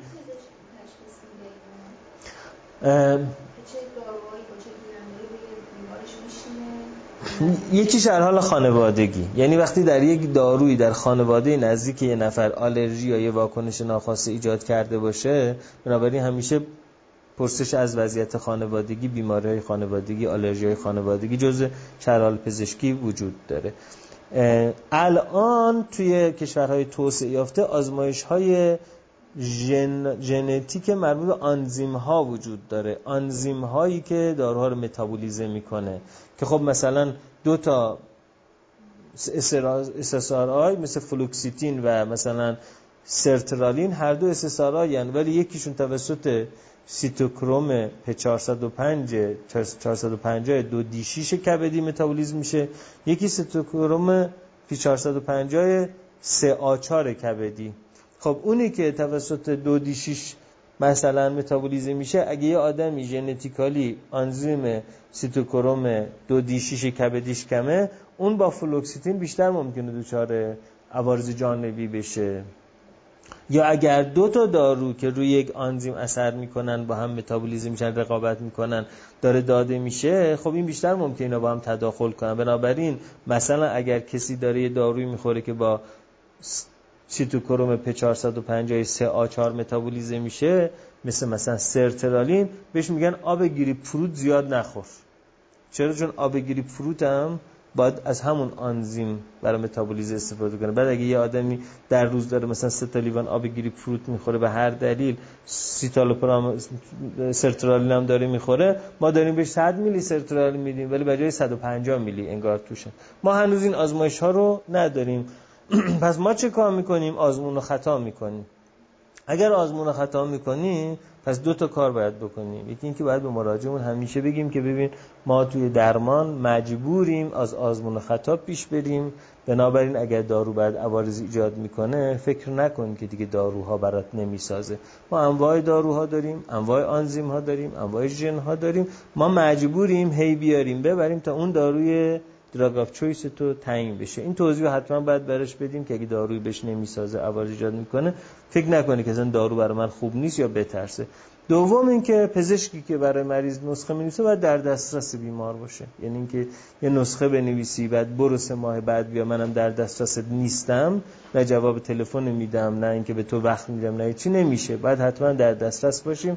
برای که مریض دارو می‌خوره ممکنه فردا با یه دارویی بیاد یا شب دچار یک حمله بشه که ندونه باید چی کار بکنه. ولی اون جایی که این آزمایش ها وجود داره خب دیگه آدم ها قبلا این قربال ها انجام میشه. بین 50 تا داروز افسردگی وجود داره می‌دونیم کدوم 5 تا برای این آدم کمتر ممکنه که مشکلات ایجاد. خب پس اون علائم استرابی ناشی از مسائل طبی رو می‌ذاریم کنار اجیتیتد دپرشن رو می‌ذاریم کنار. حتما اگر یه کیسی افسرده هست قبل از اینکه تشخیص افتراقی تشخیص اختلال استرابی براش بذاریم افسردگیشو باید درمان کنیم و اینم در این ماجراست و وقتی اینا رو گذاشتیم کنار داروها رو هم که براتون گفتم قبلا بنزودیازپین ها داروهای مؤثر بر سروتونین داروهای مؤثر بر آدرنالین و داروهای مؤثر بر میکس سروتونین نورادرنالین رو براتون گفتم.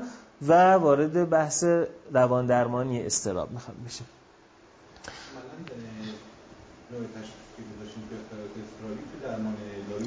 نه نه تو درمان داروش تاثیر نداره تو روان درمانش هم تاثیر نداره. بنابراین دیگه اینجوری نیست که درمان داروی پنیک درمان روان درمانی جی ای دی همه دیگه یکیه.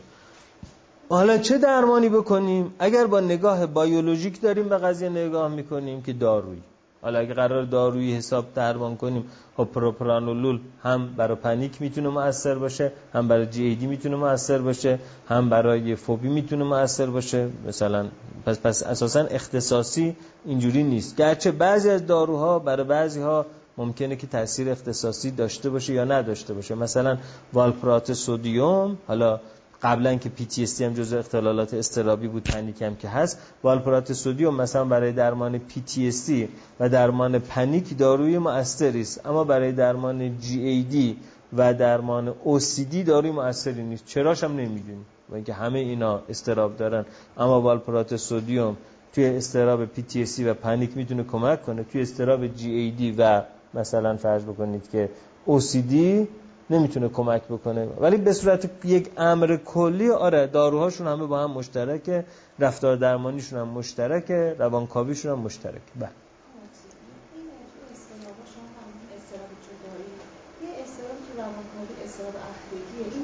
اجتماعی باشه که تو که در اون عدم سازی جریان اودیپ می‌تونه تاثیر داشته که توی نوجوانی به خاطر اون شروع بشه ها یعنی در واقع دوره لیتنتی وجود داشته حالا که بلوغ جنسی ایجاد میشه آره می‌تونیم روانکاوانی اینجوری تحلیل کنیم که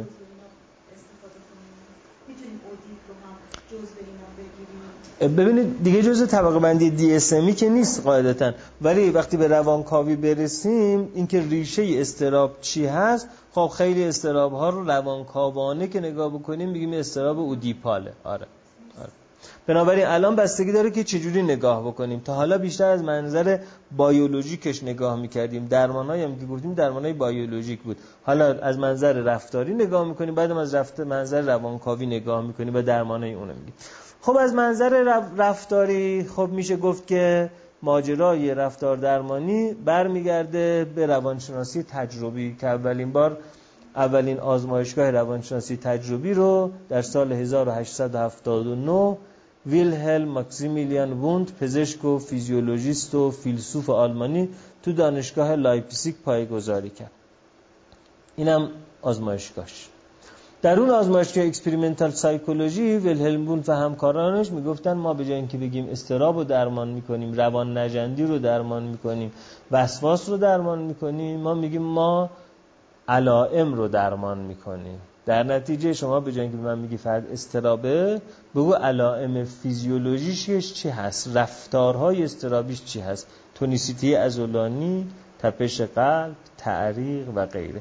به جای اینکه بگی فرد روان نجندی وسواس داره بگو متغیرهای فیزیولوژیک روان نجندی وسواس چی هست؟ مثلا دامنه توجهش چه تغییر می‌کنه؟ اتنشن بایاسش و اساس تئوری رفتار درمانی این هست که ما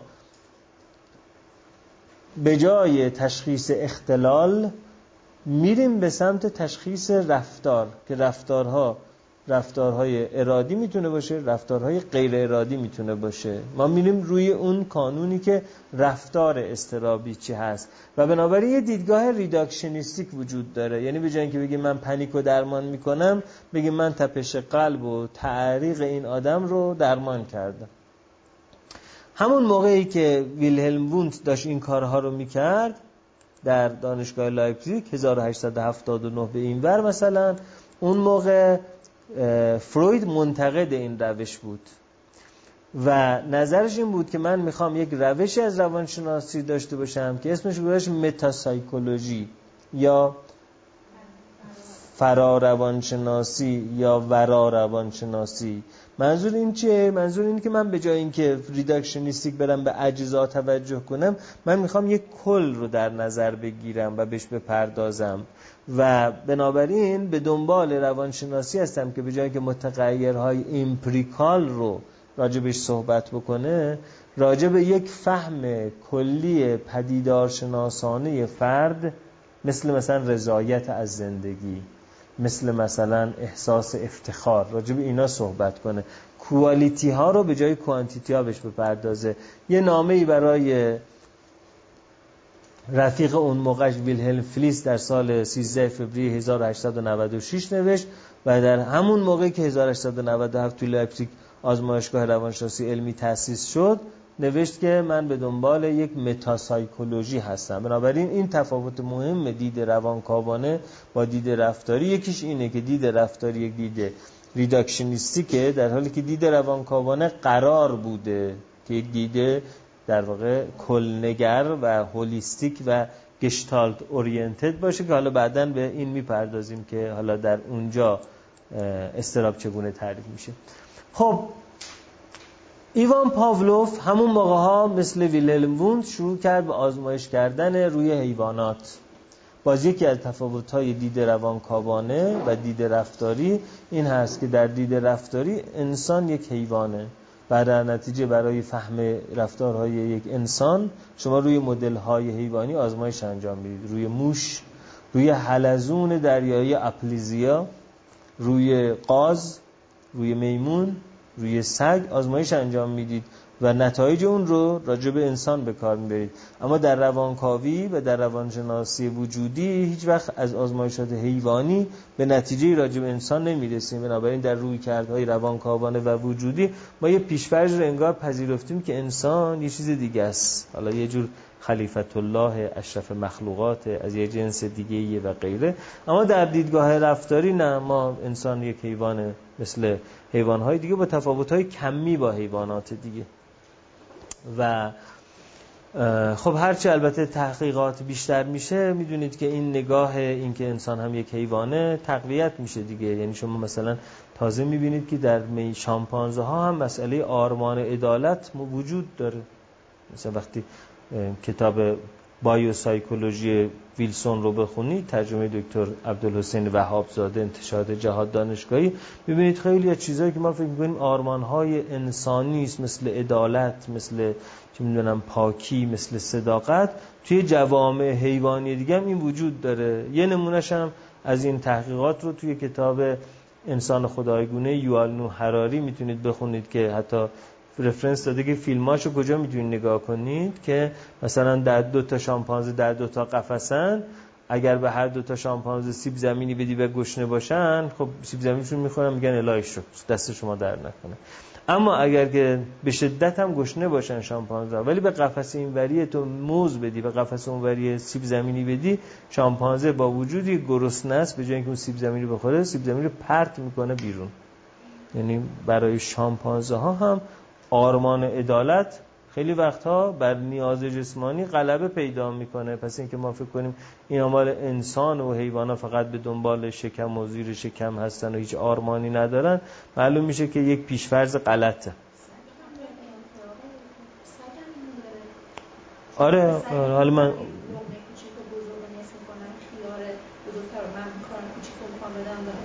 سگش خیار می‌خوره؟ واقعا؟ ای جانم اسمش چیه؟ خیلی ممنون خوشبختم. جالبه فکر نمی کردم خیار بخوره سگ. خب خیلی ممنون.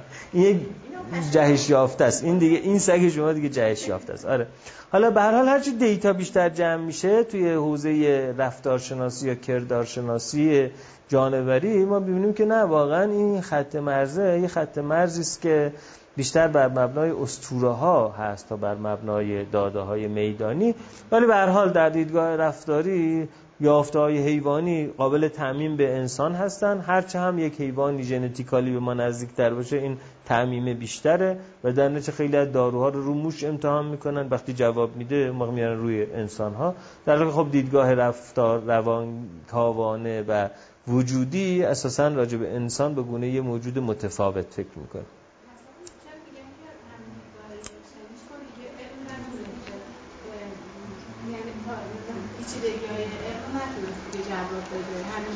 تجزیه گرایانه که رفتار گرای وجود داره و خب الان دیگه میگن که اون قابل قبول نیست همون کتاب تفکر سیستمی بود که دیگه به خاطر که در روی روی با پیچیدگی های حالا علمی چون پاسخی نداشت کنار گذاشته شد و این دیدگاه کلگرایانه نه علتش غلط بودنش نیست. علتش اینه که پیش بینی پذیری داده های ریداکشنیست وقتی از فضای آزمایشگاه به فضای جامعه واقعی آورده میشه اون پیش بینی پذیری ها ضریب خطاش بالا میره. مثلا همه ما ممکنه که بدونیم که والپرات سودیوم طولانی اثر از والپرات سودیوم کوتاه اثر در کنترل اختلال سرعی یا اختلال خلقی موثرتره.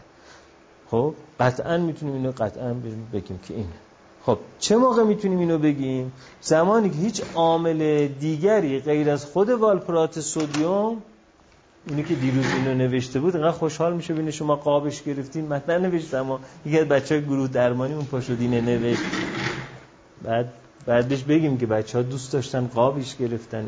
بله. بچه ها فردشون بود.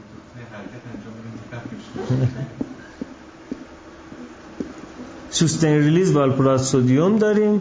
یه دونه هم valproate sodium غیر sustained release داریم. خب. در یه محیط آزمایشگاهی ما نگاه می‌کنیم که این بر این غلبه داره. خب اینجا reductionistic نگاه بکنیم داره جواب می‌گیره.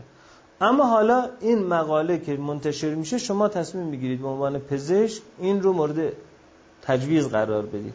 وقتی که شما در جامعه مورد تجویز قرار می‌دید چند تا عامل توی این ماجرا از بیرون میان مداخله می‌کنن. یک قیمت این. مثلا سه برابر قیمت این. دو بیمه مثلا این رو ساپورت نمی‌کنه مثلا حالا والپراتو می‌کنه بیمه ولی مثلا در ابتدای بیمه این ساپورت نمی‌کنه اینو ساپورت می‌کنه. این مثلا وارداتیه بیشتر وارداتی ما که همه داروهامون وارداتی هن. ولی خب درجات واردش فرق یکی ماشینالاتش وارد میشه یکی ماده اولش وارد میشه یکی کلش وارد میشه. یکی مثلا هیچ دیگه مثلا کلا وارد نمیشه. فقط اسمش ما میشنویم میگیم اونا دارن ما نداریم. به حال. اما این خیلی وارداتیه. بنابراین تا تحریم میشه تحت تاثیر قرار می‌گیره. این کم وارداتیه. این وارد کنندش یک ارگان نظامی هست که رانت واردات دارو رو داره. اونا هم شناسایی می‌کنن میگن این ارگان نظامیه جزء تحریمه. درست دارو و غذا از تحریم معافه اما ما نمی‌دونیم این دارو رو یه ارگان نظامی وارد کنه. به بهداشتتون چرا نمیاد این دارو وارد کنه؟ میگیم برای اینکه اینجا ارگانای نظامی می‌دونن مثلا واردات دارو رو رانتش رو بگیرن. خب همه این ماجراها مثلا روی این تاثیر می‌ذاره. در نتیجه شما توی مقاله می‌بینید که گفتن این بهتر از اینه. اما در جامعه وقتی شما میگه اینو تجویز کردن می‌بینید مریض سرگی شما هی تشنج می‌کنه. هی تشنج می‌کنه. بعد می‌بینید چرا این اینقدر تشنج می‌کنه؟ میگن برای اینکه سه هفته است داریم دنبال دارو میگردیم گیر نمیاد. اینجا یه عواملی که عواملی بیولوژیک نیستند و بنابراین شما نمی‌تونید reductionistic اونا رو نگاه بکنید و باید synthetic نگاه بکنید systemic نگاه بکنید دارن وارد میشن. بنابراین میگن در شرایطی که شما در فضای آزمایشگاهی in vitro مصنوعی دارید efficacy رو یا کارآمدی رو اندازه می‌گیرین وقتی وارد فضای in vivo و فضای زنده میشین اون وقت این efficacy جواب نمیده. به جاش یک effectiveness ی رو می‌ذارن که این محصول پاسخدهی در شرایط واقعیه که ممکنه با این متفاوت بشه. در نتیجه چنین نیست که علم علم با متد reductionistic غلطه. این درسته اما این درست بودن تا موقعی درسته که شما تعداد متغیرهاتون کم باشه. بتونید متغیرها رو کنترل کنید. چون تو دنیای واقعی شما نمی‌تونید متغیرها رو کنترل کنید. یعنی مذهب بیمار روی توصیه پزشکی شما تاثیر می‌ذاره. حکومت روش تاثیر می‌ذاره. اینجا مجبورین که شما از فضای علم به معنای علم reductionistic بیاین بیرون برسید به یک علمی که اون علم داره در شرایط ابهام و پیچیدگی محاسبه انجام میده که اون هم دوباره خودش باز یک سیستم علمی است. منتها یه سیستم علمی که بیشتر از اینکه بر مبنای در واقع ریاضیات دو دو تا چهار تایی یا algebra قرار داشته باشه بر مبنای ریاضیات احتمالات وجود داره. یعنی سناریوی A سناریو B سناریوی C به این معنا. خب اون وقت در مورد میمون ها هم اینجوریه. یعنی شما تا موقعی که دارید یه قبیله میمون رو بررسی می‌کنید در شرایط معمول اون وقت شما می‌تونید بگید در میمون ها اینجوری این اتفاق میفته اما زمانی که یه کارخونه زده میشه یه جایی 100 کیلومتر اونورتر اما در جریان باد و هوای این جنگل آلوده میشه. اون وقت شما می‌بینید هر چه اطلاعات راجع به جامعه میمونی داشتید اون اطلاعات تغییر می‌کنه. چرا؟ برای اینکه یک متغیر مداخله کننده آمده اینجا کل زیسبوم اونها رو تحت تاثیر قرار داده. بنابراین باید بگید در شرایط آ این میشه ساختار یک جامعه میمون یا شغال یا کفتار یا مثلا قاز یا هر چیزی. شرایط ب بشه دیگه اون جواب نمیده. به این معنا دیدگاه سیستمیک مطرح. خب بنابراین همتون می‌دونید که پاولوف سگی داشت و سگهایی داشت که بهشون خیار نمی‌داد. و وقتی که گوشت می آورد سگ بزاقش ترشح می‌شد شیرین میدهش ترشح می‌شد و وقتی که زنگ می‌زد هیچ اتفاقی برای سگه نمیافتاد. اما وقتی مکرر زنگ رو با گوشت همراه می‌کرد بعدا وقتی که زنگ به تنهایی زده می‌شدن بزاق سگ ترشح می‌شد که اسم این گذاشته شد شرطی شدن. گوشت محرک غیر شرطی یعنی خودش خود به خود محرکه. زنگ محرک شرطی یعنی مشروط به همراهی با گوشت این برای فرد بزاق ترشح می‌کنه. و conditioning یعنی وقتی همیشه محرک غیر شرطی و محرک شرطی همراه هم باشن اون وقت پاسخی که به محرک غیر شرطی قرار داده بشه به محرک مشروط هم بعدا اون پاسخ به تنهایی داده میشه. اما اگه تا یه موقع فقط شما زنگو بزنید و دیگه گوشت نیارین بعد از مدت این واکنش رو به خاموشی یا اکسینشن میره خاموش خاموش میشه. اما اگه گاهی بیارید گاهی نیارید یعنی هر ده بار یه بار دوباره گوشت رو بیارین دوباره این خاموشی چی میشه؟ آره روشن میشه. بنابراین مثلا واتسون به این مادر پدری که بچهشون تمپر تانتروم داشت نصف شب بلند می‌شد قارو جیغ می‌زد و دنیا رو به هم میریخت. می‌گفتن وقتی می‌گفت وقتی شب بلند میشه شما هیچ واکنشی نشون ندید. نه تنبیهش کنید نه بگیم بخواب نه بغلش کنید نه هیچ چیزی. انگار کرین و نمیشنوین صداش و بعد از دو هفته که تونستن تحمل کنن که خب خیلی سخته. یعنی پدر مادرش هم واقعا اوجوبه بودن که سر صدای اینو کنن بعد از دو هفته این بدون هیچ مداخله خاموش شد. اما اگر مثلا شیش روز دوام می آوردن روز هفته می‌گفتن چی می‌خوای عزیزم؟ بگو چی می‌خوای من برات بیارم. دوباره این واکنش را می افتاد بنابراین خاموشی این که بگیم که محرکی که پاداش نبینه خاموش میشه خیلی وقتا یه پاداش کوچولو یا حتی یک امید به پاداش باعث میشه که رفتار خاموش نشه و امید به پاداش یعنی مثلا یک زمان مبهم بذاری. مثلا بگی ایشالله خیلی زیاد که بشه ذکرت میاد. این می‌بینیم مثلا هزار سال شد رفت نیومد ولی چون یک امید مبهم گذاشته شده که نه ایشالله میاد. اون موقعی میاد که یه اتفاق عجیبی پیشش میفته که پیش از اون اتفاق عجیب یه چیز عجیب دیگری هم اتفاق میفته. حالا همه منتظرن. یکی میگه که دیگه این امروزه یکی میگه نه ماه بعد یکی میگه سال بعد مثلا اینجور چیزا. یکی صندلی خالی می‌ذاره براش تو کابین یکی بشقاب قاشق می‌ذاره براش تو کابین. بعد میگه چجوری میشه که بالاخره ناامید نشدن از این ماجرا؟ میگه اینقدر گزاره های مبهم داده شده که هی داره تقویت مجازی ذهن میشه. میگه این یکی از نشانه های اونه دیگه. همین که یه آدمی آرغ زده وقتی آرغ زدن این اتفاق داشته میافتاده این مگه نگفتن جزو نشانه هاشه خب پس این هی در واقع خاموشی اتفاق نمیفته چون همش ریوارد داره گرفته میشه. آره. اون وقت واتسون اومد راجع به بحث در واقع واتسون و اسکینر راجع به این صحبت کردن که غیر از شرطی سازی عامل که راجبش صحبت کرد شرطی سازی کلاسیک راجبش صحبت کردن یه شرطی سازی عامل هم وجود داره. یعنی چی؟ یعنی مثلا یه بچه جیغ می‌زنه حالا در آغوش گرفته میشه پاداش می‌گیره. این باعث میشه که از این به بعد وقتی بغل میخوادم جیغ بزنه. یعنی در واقع به عنوان یک عامل به عنوان یک اپرنت خودش تصمیم می‌گیره که الان این واکنش واکنشی است که پاداش می‌گیره. بنابراین من اون واکنش رو انتخاب می‌کنم. اینم میشه شرطی سازی عامل یا operant conditioning. خب جدا از اون ماجرا اون وقت به صورت شرطی سازی کلاسیک مثلا اومد واتسون همونطور که تو این عکس می‌بینید روی بچه کوچیکی به اسم آلبرت یا بچه مثلا ده ماهی به اسم آلبرت. اومد یه ترس رو اجرا کرد که نشون میده اون ماجرایی که پاولوف راجع به سگ گفته راجع به آدم هم جور در میاد. این آلبرت وقتی که سگ رو موش می‌دید نمیترسید. ریسپانسی نشون نمی‌داد چون موش یک محرک غیر مشروط نیست.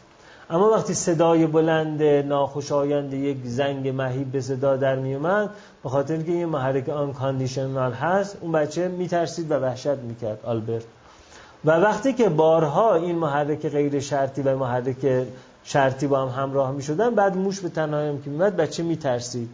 بعد این تعمیم در ترس رو واتسون نشون داد که اول فقط از اینکه اون موش بیاد بغلش میترسید. بعدا موش دورم که بود میترسید. بعدا از یک پتوی پشمالوی سفیدم میترسید. بنابراین نشون داد که خیلی از ترس های ما شروعش شرطی شدن بوده. ادامش تعمیم بوده. بنابراین conditioning یکی از مکانیزم های گسترش ترس های ماست. مکانیزم دیگه تعمیم یا جنرالیزیشنه همون از مارگزیده از ریسمون سیاسفید میترسه. بنابراین در ابتدا ترس های ما خیلی کم بود.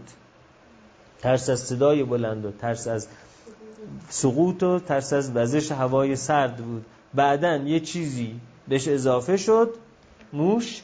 بعد که موش اضافه شد دیگه گربه هم ما رو ترسون سنجاب هم ما رو. هر چیز پشمالو هم ما رو ترسون. بعد به یه جایی رسید که مثلا شالگردن ترس پشمالو هم ما رو میترسون. بعد واتسون برای درمانش قرار شد چیکار بکنه؟ چجوری این کار انجام داد؟ از سوشیال مدلینگ استفاده کرد. البته می‌دونید که واتسون این کارو نکرد. واتسون فقط این بچه رو مریض کرد. موقع درمانش که فرا رسید واتسون از دانشگاه اخراج کرد. در نتیجه واتسون دیگه نمی‌تونست این بچه رو در اون پروژه درمان کنه. علتش هم این بود که واتسون در واقع یک مرد متأهل بود. معلوم شد با یک زن دیگری غیر از زن خودش رابطه داره. دانشگاه اخراجش کرد. یعنی در سال 1900 50 توی آمریکا اینقدر تعصب وجود داشت که یک استاد دانشگاه برجسته به اسم واتسون رو به خاطر یه ماجرایی که در حریم خصوصیش اتفاق افتاد به اون ربط داره و به زنش ربط داره به ماچ مربوط. اخراجش کردن از دانشگاه که هرگنهان تو کتاب تاریخ روانشناسیش می نویسه که واتسون در اون زمان کوتاهی که در دانشگاه بود انقدر دستاورد داشت که اگر این واتسون به جای اینکه 5 سال تو دانشگاه بود مثلا 20 سال تو دانشگاه بود ما الان حتما از نظر روانشناسی دو تا قدم جلوتر بودیم. از دانشگاه که اخراجش کردن مجبور شد بیاد توی حوزه روانشناسی برای عامه توی رادیو برای مردم صحبت های روانشناسی می‌کرد خیلی هم موفق بود از نظر مالی و اینها ولی خب علم عقب افتاد. بعد به این نتیجه رسیدن توی کشورهای توسعه یافته که آقا کاری به مسائل حریم خصوصی آدم ها نداشته باشن. خودشون با کسانی که در حریم خصوصیشون هست بعد اون مسائل حل کنن. توی دانشگاه ما باید کار داشته باشیم.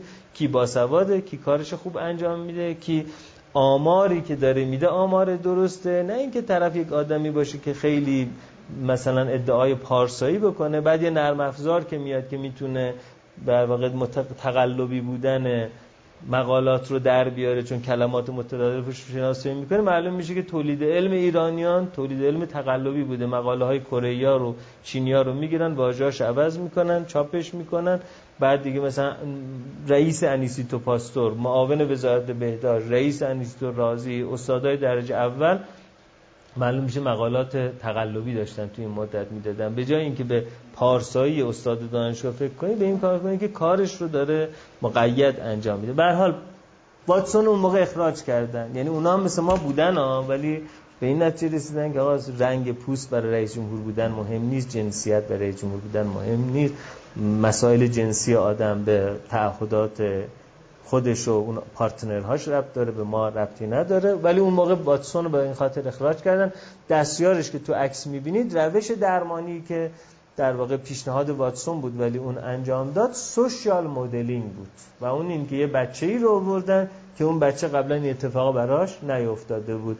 اون از دور آلبرت می‌دید که اون بچه داره با این موشا بازی می‌کنه. بعد آرام آرام هی نزدیک می‌رفت نزدیک می‌رفت نزدیک می‌رفت تا در واقع یاد گرفت که این موش چیز خطرناکی نیست. بنابراین سوشیال مدلینگ همان انسازی اجتماعی هم می‌تواند یک مدلی برای بیماری باشه هم می‌تواند یک مدلی برای سلامت باشه. یعنی اگه شما در یه فضایی باشین که دور و هم از موش میترسن شما هم از موش میترسید.